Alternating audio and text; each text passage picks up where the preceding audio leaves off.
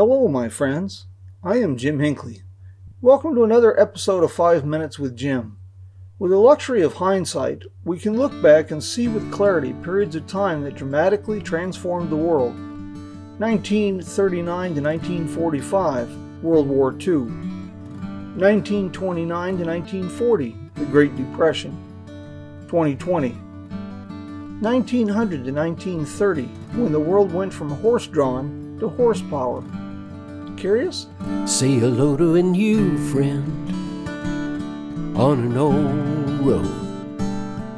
Take a two lane trip of memories into mysteries unknown. Come along for the ride.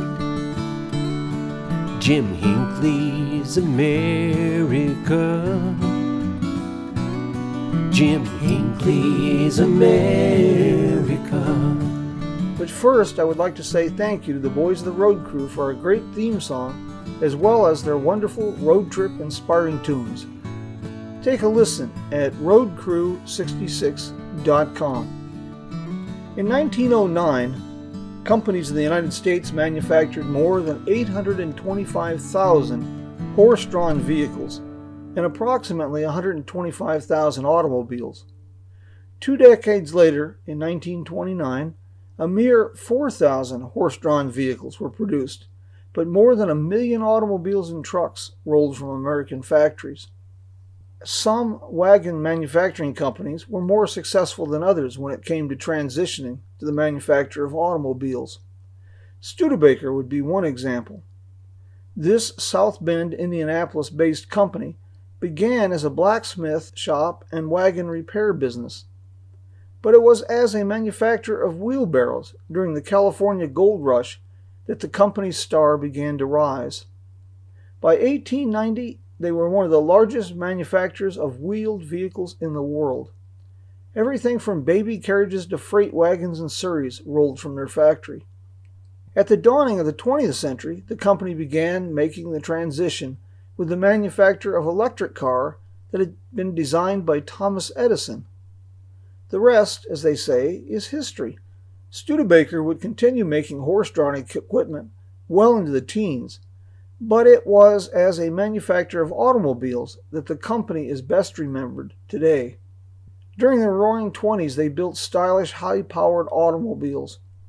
In the post World War II era, they were known for their innovative, uniquely styled, and durable vehicles. McFarlan was another Indiana based wagon manufacturer. Established in 1856, the company developed a strong reputation for the building of a durable product in 1910, the company made the transition to automobile manufacturing, and they hit the ground running with their first vehicles competing successfully in the Indianapolis 500. But it was as the manufacturer of ostentatious luxury cars that the company developed an enviable reputation as the ultimate prestige vehicle during the teens. And then in 1928, the company quickly and quietly faded away. Few companies, however, were able to successfully make the transition. As an example, consider Deal, a company located in Jonesville, Michigan. By the late 19th century, this company was one of the Midwest's largest manufacturer of sleighs, wagons, surreys, and freight wagons. With the dawning of the auto industry, the company diversified and began producing commercial van bodies for a variety of automobile companies. In 1908, they took the leap and added automobile manufacturing. All indications are that the cars were well built, but sales were anemic, as now there was tremendous competition by this late date. And so, in 1912, the company abandoned automobile production and returned to what they did best wagon production. It was too late, and in 1915, the company closed its doors for good. As a bit of an historic footnote, the multi story modern manufacturing facility, built in the late 19th century, remains as a tangible link to the Deal Company and its success. Nearby, one of the last remaining Deal automobiles and sleighs is on display in the front window of the Jonesville City Hall. Okay, folks, we must bid adios for this week. Join us next week for another interesting episode of 5 Minutes with Jim an adventure through time.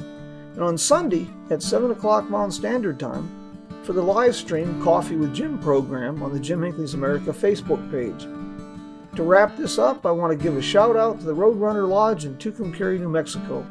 A near perfect blending of the past and present, a living time capsule where the traveler is assured a restful night's sleep after an adventuresome day on Route 66. Thank you for joining us this morning. Until we meet again, mi amigos, adios.